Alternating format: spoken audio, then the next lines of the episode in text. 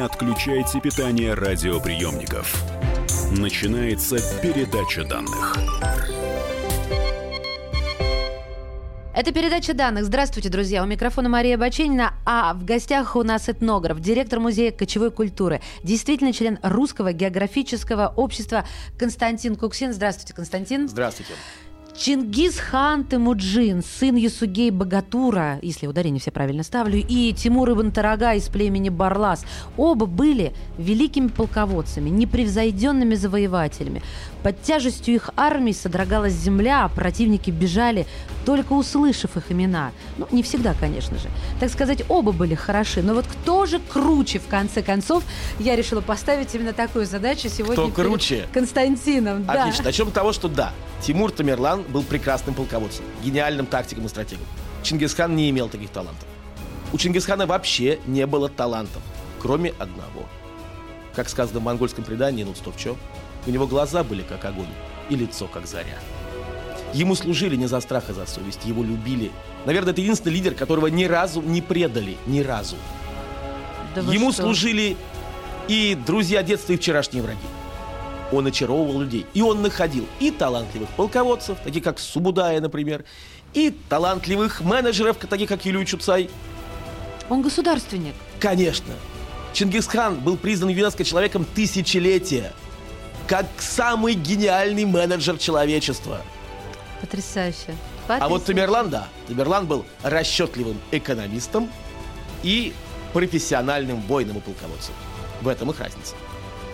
Ну и еще по масштабам. Конечно же, Тамерлан не может быть сравним по масштабам завоевания с Чингисханом. А почему? Ему жизни не хватило? Чего не хватило ему? Ему не хватило масштабности мышления.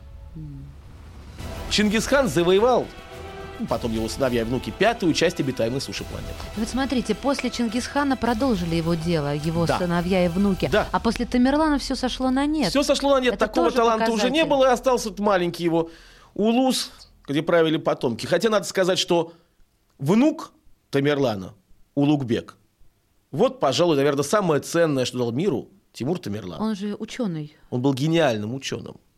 Он построил точнейший секстант. Он сохранился до наших дней, ну, его нижняя часть. Он разработал такие карты звездного неба. Он так все это изучил, да по ним сейчас можно спутники запускать. А он когда родился, дед его застал или он деда? Да, застал. А что ему голову-то отрубили? По-моему, по его могиле же он и поняли ученые, что пришли туда. Он построил лучшую обсерваторию того времени на планете. Он написал прекрасные труды.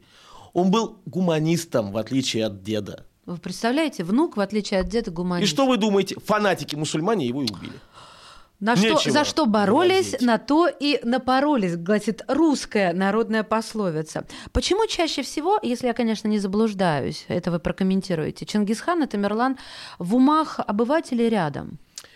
Потому что они оба азиаты, они оба монголы, что-то завоевывали, крушили и всех убивали. Объясним, да. Даже вот песня группы «Мельницы» «Двери Тамерлана». По лазоревой степи ходит месяц молодой с белой. Она же на самом деле не о Тамерлане, а о его главном враге Тохтамыше. Но про Тохтамыша никто не помнит. Давайте Тамерлан у всех на слуху. Тохтамыша, кто это? Много что это? С кем воевал Тимур Тамерлан. Ходил и на Русь, и в Индию. Сокрушил турецкий султанат. Был великим полководцем. Но был у него главный враг. Его родственник. Законный хан Сиди Орды Тохтамыш. Тохтамыш красавец. В отличие от расчетливого Тамерлана, он скакал впереди войска, вдохновлялся своими подвигами, сражался, был прекрасным всадником, любимцем женщин. И вот, пожалуй, Тохтамыша можно сравнить с Чингисханом. Тохтамыш был продолжателем дела великого Чингисхана. Он хотел одного. Не создать эту гигантскую мусульманскую орду, как делал Тамерлан, а возродить державу Чингисхана, объединить именем своего предка. Не религией, а именем. Рассеянные улусы.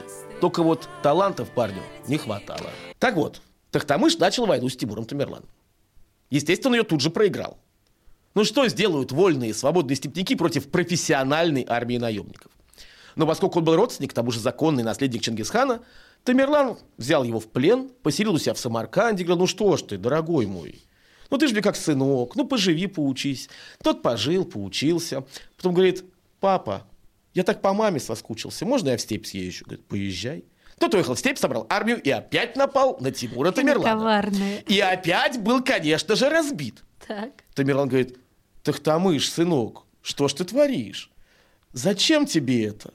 Ай, шайтан попутал, сказал Тохтамыш, я не хотел, папа, случайно вышло. Ну и потом то же самое, говорит: я что-то затасковал здесь в городах, хочу ковыльной степью подышать, я съезжу к маме. Съезди, сказал Тамерлан. Тохтамыш опять собрал армию. И тут терпение Тамерлана лопнуло. Огромное профессиональное войско двинулось в степь. Подобно Чингисхану, Тамерлан пересекает пустыни Средней Азии весной, когда они превращаются в цветущие сады, и обрушивается на степняков. Да, воины Тохтамыша сражались за своих красивых жен, табуны лошадей и ковыльные степи, а против них были наемники. Профессионалы, которые сражались за деньги. И профессионалы победили дилетантов, как обычно и бывает. И что стало с Тохтамышем? Тохтамыш?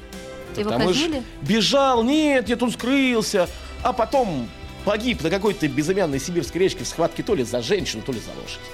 Вот так найдя бесславно достойный конец степного батыра. Да, он все-таки был не Чингисханом. Нет, к сожалению. Слушайте, ну, вернемся к двум личностям. Чингисхан versus Тамерлан, да, выражаясь таким современным языком. Уважаемые слушатели, сравним сегодня двух великих людей, несмотря ни на что, они оба великие.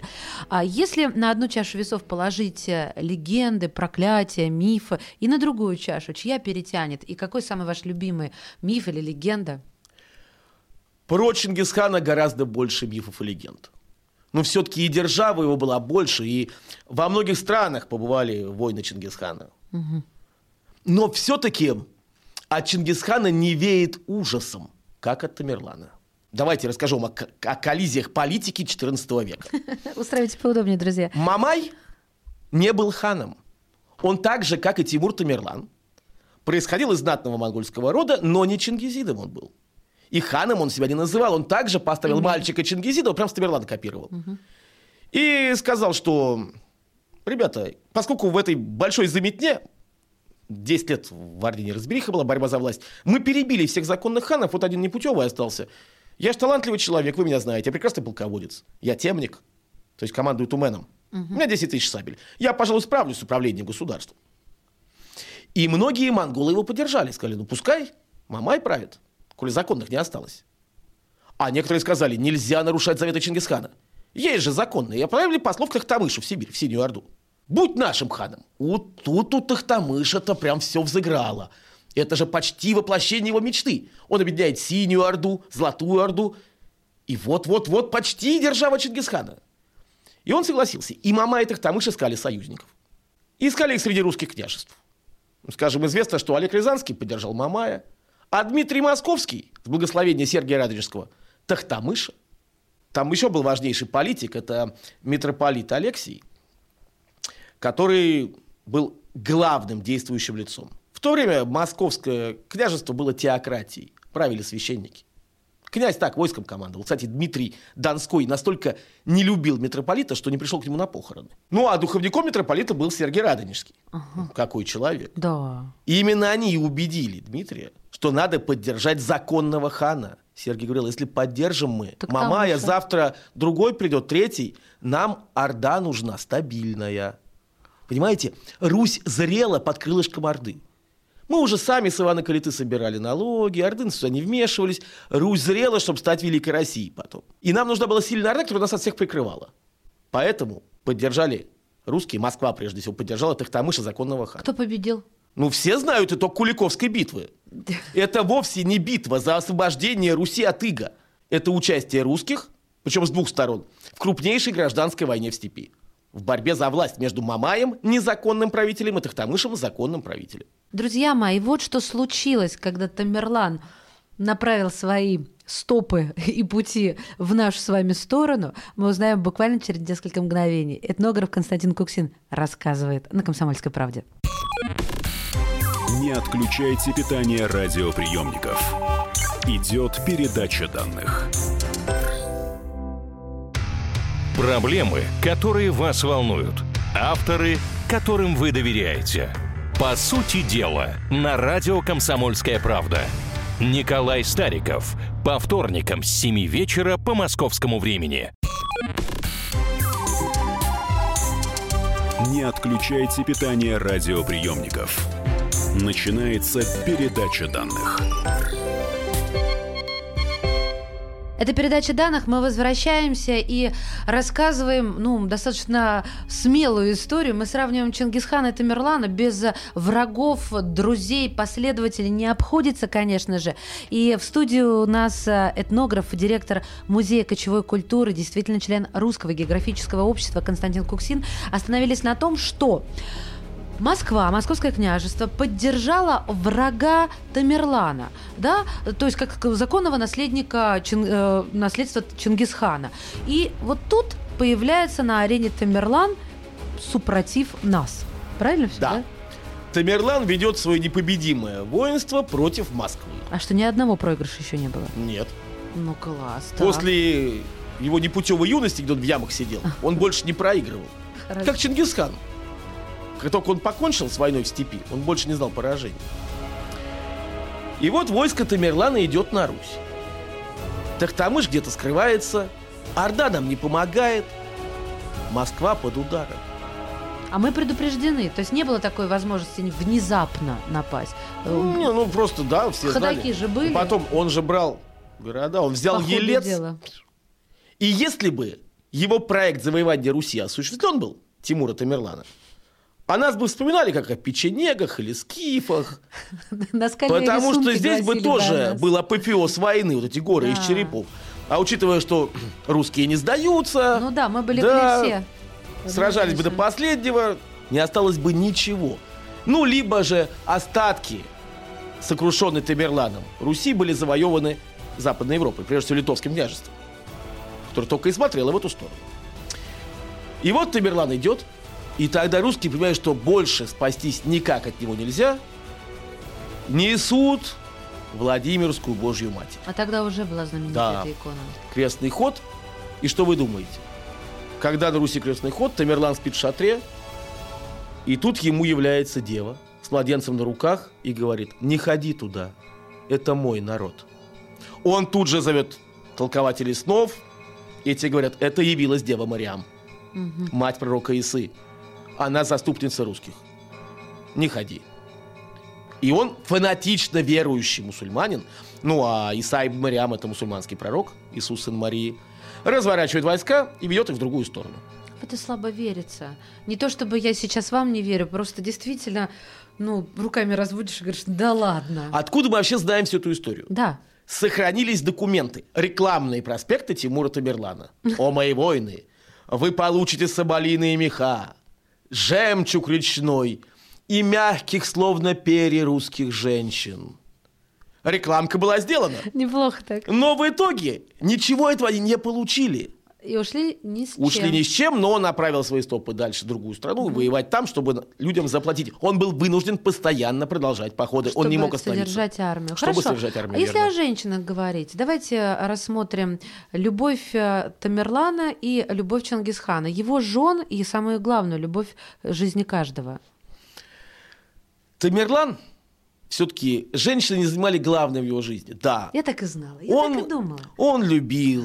Когда она умерла, возник прекрасный мавзолей. Старшая жена. Да, старшая жена, Биби Ханум. Ее развалины поражают и сейчас воображением в Узбекистане. У него было много наложниц, как у любого мужчины, который имел власть в то время. Но все-таки Чингисхан, да, он любил свою Борти. Это же великая история любви. Великая история любви. Во сколько лет они познакомились? Они познакомились, ему было 9, ей... 10. Вы представляете? А сколько она его ждала? В степи это вообще не понимание, она не подчинялось. Она ждала его 10 лет. 10 лет, когда каждый готов был на ней жениться. Да, приезжали или силой, князья, или ханы, уговорами. Да. Потрясающая история. Потрясающая, она дождалась. И стала великой женой. Великого человека. Да. Она же имела большое влияние. После того, как они сыграли свадьбу, да? Через месяц ее украли меркеты. Да, мы знаем, что непонятно, чей первый ребенок был. И Чингисхан, наверное, это его первый настоящий поступок. Великодушный, правда? Великий поступок. Он, вопреки законам степи, где женщина была вещью, переходил из рук в руки, ему все говорили, даже друзья, ну зачем, вы найди другую. Говорит, нет. И его фраза, сказанная ей, когда они расставались, «Я найду тебя», была такой же клятвой, как ее фраза, сказанная в детстве «Я дождусь тебя». И он собрал 40-тысячную армию и освободил любимую. Вообще-то из-за женщины. И ни разу не попрекал ее в том, что, возможно, ребенок не его, она же была наложницей меркизского хана. А сколько она лет у хана была? Это быстро делалось? Войско собрать, налет? Ну, смотрите, если она на обратном пути родила из земель меркитов, это Прибайкалье, ну, месяцев 8. В общем, около 9. Минимум год там получается, можно думать об этом. И все-таки Борти не была единственной женой Чингисхана. И не единственной его любовью. Хотя, может быть, самой большой. Вообще, чтобы понять Чингисхана, нужно понимать, что он менялся в течение жизни. Ну, как и все мы, я полагаю. Конечно. Он в конце жизни стал очень жестким человеком. Очень жестоким человеком. А, кстати, он стал бояться смерти. Кто более жестокий? Он или Тамерлан? Тамерлан. Ну, что считать жестокостью? Скажем так, по количеству убиенных людей, конечно, Чингисхан превосходит Тамерлана. Потому что больше масштабы были гораздо больше завоевательных походов. И прожил дольше. Ну, а вот по расчетливости, этой жестокости расчетливой, да, Тамерлан, когда он такие вот машины смерти запускал, приговаривал народ, уничтожал его. А как он уничтожал народ? Просто закалывали сабли или расстреливали из лука? Головы отрубали. Головы рубили? И потом пирамиды складывали. Не, ну это мы видели на картине Верещагина, просто никто же не задумывается действительно, как... Это же надо умудриться столько людей убить. Оба они добряками не были, но тот век называют жестокий век. Вы думаете, на Руси было лучше? Не, я только... Вы как все то же самое. То же самое. А что в Европе творилось, страшно представить. А если рассмотрим, с одной стороны, физическую силу и силу духа одного героя и другого, о ком можно сказать, кто выигрывает? Скажем так, Чингисхан все-таки брал своей харизмой. Своей харизмой, своей энергетикой. И он не был так образован, как Тамерлан. Он не умел, кстати, писать вообще. И знал только монгольский язык. Есть забавная история. Однажды к потомку Чингисхана пришел один арабский купец и говорил: «О, мне явился дух вашего отца, и сказал, что он велит мне стать казначеем империи». «А на каком отца папа говорил с тобой?» На каком языке, да? По-моему, Хубилай это был. А, не Хубилай, Угадей. Он говорит: «Ну, конечно же, на арабском». «Отрубите ему голову», — сказал Угадей. Папа знал только монгольский. Слушайте, ну а Тамерлан, он же переписывался даже с французскими. Он знал несколько языков, политиками. Он был блестяще образованным человеком. Даже не верится в это. Да, хорошо. Образование не мешает уничтожать целые народы. Не-не-не, я в этом не сомневаюсь, просто мне сложно представить человека облика Тамерлана, который изъясняется на французском языке. Вот это какая-то нескладушка в моей голове. Насчет французского я не уверен, что он знал его. А вот персидский, арабский, конечно же, совершенстве. Языки более близко по духу группе. Наследие. Давайте сравним. Наследие. Наследие Чингисхана – это величайшая держава, которая пережила его на много десятилетий, даже столетий. А если говорить про остатки Большой Орды, так они существовали, последнее – это Крымское ханство, покоренное только в XVIII веке. Вот инерция Чингисхана. Чингисхан был человеком, который провел первую глобализацию в истории человечества. В Монгольской империи был введен дресс-код. Нужно было ходить всем в монгольской одежде, по крайней мере, на прием к хану. Была введена единая система письменности на пятой части обитаемой суши планеты. Были построены первые банки, введены бумажные деньги. Представьте, 13 век, бумажные деньги. Люди настолько доверяли власти, что пользовались бумажками. Нет, все это изобрели китайцы, но внедрили монголы. Потрясающе. Это была монголосфера, это была гигантская империя, самая большая континентальная империя в мире. Вот итог работы Чингисхана. А у Тамерлана? У Тамерлана это прекраснейшие города. Жемчужина исламского мира. Самарканд, Бухара, его любимые города. Хотя он строил не только там. Постройки Тамерлана узнаются. Утонченные, изысканные, сохранившиеся по сей день. Изящные, да. Это завоевательные походы, это реки крови, пролитые во многом ради амбиций, ради украшения его страны. Наследие Тамерлана, его держава же распалась. Его сыновья и внуки правили вновь небольшим улусом. А вот если говорить про потомков, остались на сегодняшний день потомки одного и другого? Ведь генетическая экспертиза... разумеется, есть. И многие люди в Узбекистане гордятся, что в их жилах течет кровь великого Тамерлана, великого Тимура. Ну а монголы каждый второй возводит себя к Чингисхану. Я не сомневаюсь. Потому что все хотят прикоснуться к величию. Ну, знаешь, что народ такой свободный, они. Потому что степень действительно в дом. Оба были великими. Но мне ближе Чингисхан. Это заметно. Спасибо вам огромное, Костя. Ну, как всегда, красноречиво, интересно. Вы большой рассказчик, этнограф, директор Музея кочевой культуры, действительно член Русского географического общества Константин Куксин. Передача данных завершена. Передача данных успешно завершена. Не отключайте питание радиоприемника. Скоро начнется другая передача. Россия и мир. Экономика и политика. Народ и власть. Всем привет! Я Илья Савельев. Вместе с Михаилом Юрьевым и Михаилом Леонтьевым мы ведем главное аналитическое шоу страны. Это «Главтема». В эфире радио «Комсомольская правда» мы говорим о главном. О том, как должно быть и почему иногда получается по-другому. Слушайте и звоните в программу «Главтема» по средам с 8 вечера по московскому времени.